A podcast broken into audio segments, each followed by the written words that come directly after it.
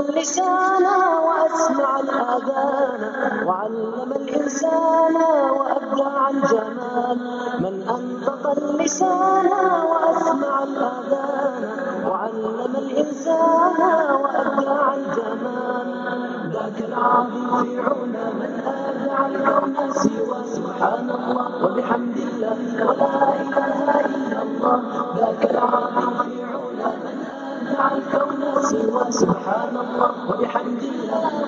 Assalamu alaikum wa rahmatullahi wa barakatuh on this uh, lovely Monday afternoon. And this is Marcus Sahaba Online Radio. Yes, indeed. Uh, whether it's by choice or by chance, you are tuned into some of the foremost Islamic broadcasting uh, content anywhere you're likely to find in the world today. We might not have the resources of Al Jazeera. We might not have a government commitment behind us like Saudi News or something like that. But we certainly don't have uh, strings uh, attached to us in any way whatsoever. Yeah, well, it's uh, slimmer, it's trimmer, um, you know, keeps you on your toes a lot more.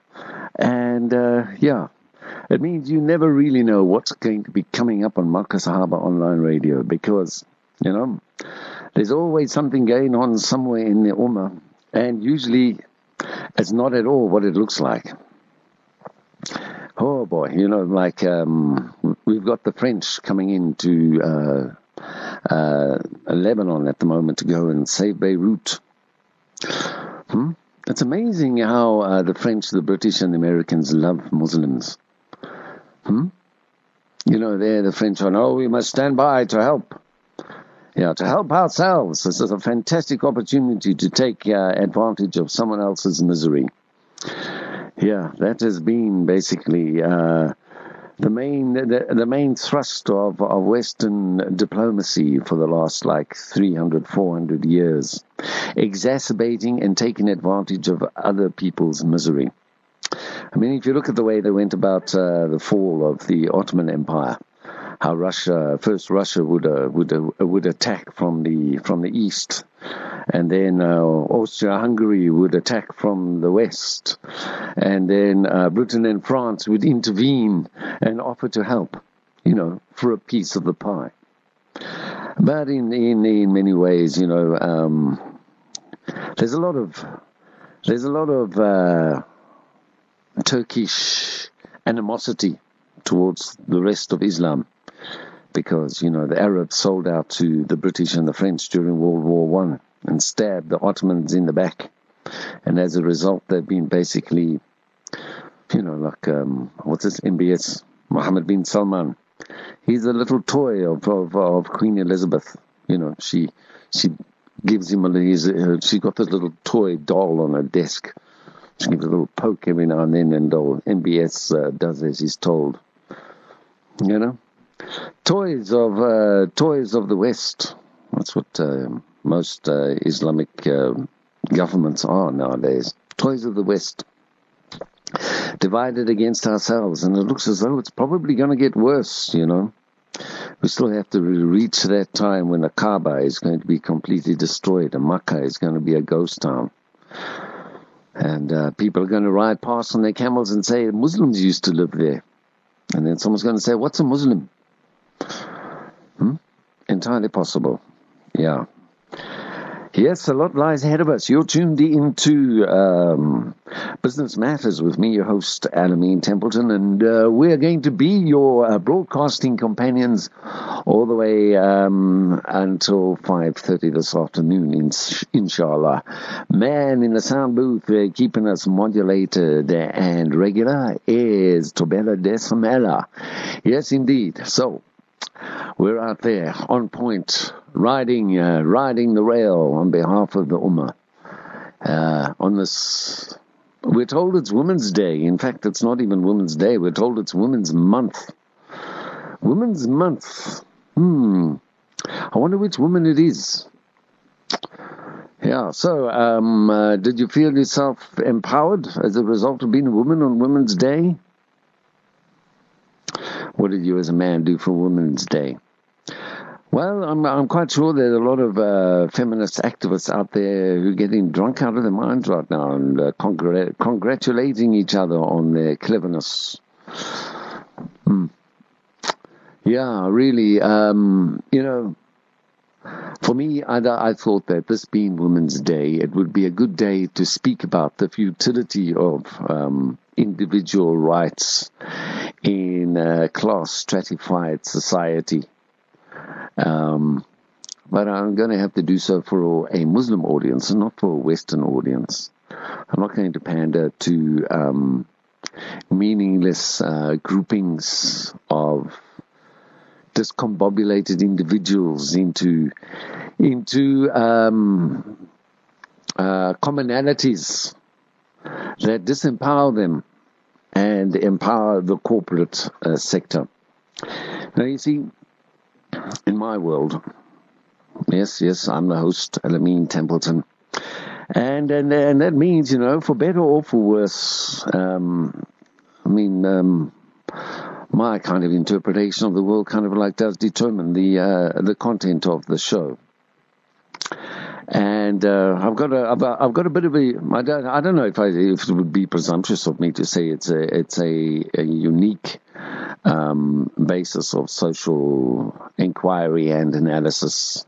Uh, but basically, because you know, I, I, can't really say the idea is mine because the idea uh, in actual fact, uh, doesn't belong to me. In fact, uh, the, the, the, the, way I see the world, you see, Allah Ta'ala creates us in, uh, in a state of need. We're born in a state of need. We're also born in a, in a state of impatience. And uh, in a way, you know, the demands of the world and uh, the helpless situation that we're born into, you know, helpless little babies unable to even to take our first cry without a uh, slap on the bottom. We're born helpless into this world, but we're born impatient. We're born with a cry. We're in need of immediate help. You know, if a newborn baby doesn't get immediate help, you know, uh, very soon it's going to be dead. So Allah Ta'ala creates us, puts us into this world in a state of need. Uh, but, uh, you know, um, there are two main systems in this world. There's Allah Ta'ala system and there's Shaitan system. Quite simple, you know, there's, there, there's nothing complicated about my social analysis. Allah Ta'ala system is uh, a system that is based on organic identity. Allah Ta'ala has created you, yourself, you as a specific individual. Allah Ta'ala has created you unique it's not like a, it's not a, um, a coincidence or a chance, you know. Every single human being is born unique. It really is utterly incredible, just like, you know, to, to, to sit back and, and consider fing, uh, fingerprints. Um, and yet Allah Ta'ala doesn't just give us each individualized fingerprints. He gives us like a, a individualized identities and personalities. You know, we've got likes and wants, we've got strengths, we've got weaknesses. And, and, and Allah Ta'ala has given these things for a specific purpose. To be you. For you to be you. Uniquely you. And to play your role. That your life is going to be, your life is going to be one of billions of lives that are coming together and, and uh, forming part of Allah Ta'ala's story as He is unfolding it. And you need to live your life, you see. You can't live some other person's life. You have to remain constant to your soul. You must not forget who you are. Or as Allah Ta'ala speaks of the kafirun and those who try and uh, um, mislead people on the, from the straight path. He describes these people as people who have forgotten their souls. They have adopted a, a, a separate identity. They reckon that uh, their idea of how they are and who they could be is far better than Allah idea. You know, they've got pride in their hearts. They think they can do better than Allah Ta'ala. And they spend their lives striving to be something that they're not. They build up uh, identities and personalities that they actually believe. They build up these identities. Uh, but you know, the singular aspect about all of this, all these things that they build up about themselves is Allah Ta'ala is going to take them all away again. You know, all of these things that you add on to your idea of who you are, you surround yourself with them. You try and convince other people about them as well. Uh, you spend your life, a life's effort, building up a false identity.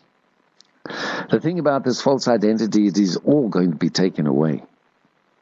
You know, Allah Ta'ala has created us in a certain, as a certain being, and uh, that is all we're going to be when we return to Him again on the day of Qiyamah. So through this life, Allah Ta'ala brings us into this life in a state of weakness, raises us to strength, gives us abilities, gives us things in our hands, gives us opportunities, and He wants to see what we're going to do with them. Are we going to use them to build our world or to build the world for Allah Ta'ala's pleasure? Are we going to recognize who we are and recognize our Creator? Because that's the only way to remain constant to, and true to yourself it's a remaining true to your origins. And we all originate from Allah Ta'ala. He is our creator. And we are going to be returned to Him. And He wants to see what condition we return to Him in. So we have to remain true to our organic identity. That person who we were when we were in our mother's womb. Allah Ta'ala put the ruh into the embryo, into the fetus, um, 40 days after conception. So we all have uh, seven months and ten days worth of lived experience in this dunya where we were in perfect contentment with Allah Ta'ala's decree. We didn't pretend to be someone else while we were in our mother's womb. We didn't desire for more than what Allah Ta'ala was providing us. We didn't feel insecure or um, inferior in any way. We didn't feel superior in any way. In fact, so so completely in union, the taqwa, the, the, the connection that we had with Allah Ta'ala, the fear that we had for Allah Ta'ala was such that we didn't even know ourselves. We only knew Allah Ta'ala. And that was all we wanted. We didn't want anything more. We didn't think, oh, this food I'm getting today isn't nice. I prefer something else. Um, mm, I wish I hadn't been born into this family. I wish I had richer parents. I wish I had a nicer car, you know. I wish I had a room with a view. I'm, you know, we, we, we were perfectly content. Uh, yes. And uh, Allah Ta'ala brings us into this world in a family. And the family is Allah Ta'ala's system that uh, is going to protect us and look after us. And in turn, if we look after our family and we care for our family ties, then Allah Ta'ala will look after us and our family. And that is Allah Ta'ala's system. It's simple. It doesn't get any more complicated than that. Allah Ta'ala gives us one Allah, He gives us one Ruh, and He gives us one family. And therein must we find our identity. Shaitani system wants to take us out of that family, wants to take us away from that family. And, um, you know, beyond the walls of the home is a wider society. And in this wider society, this is where shaitan very often travels unchallenged.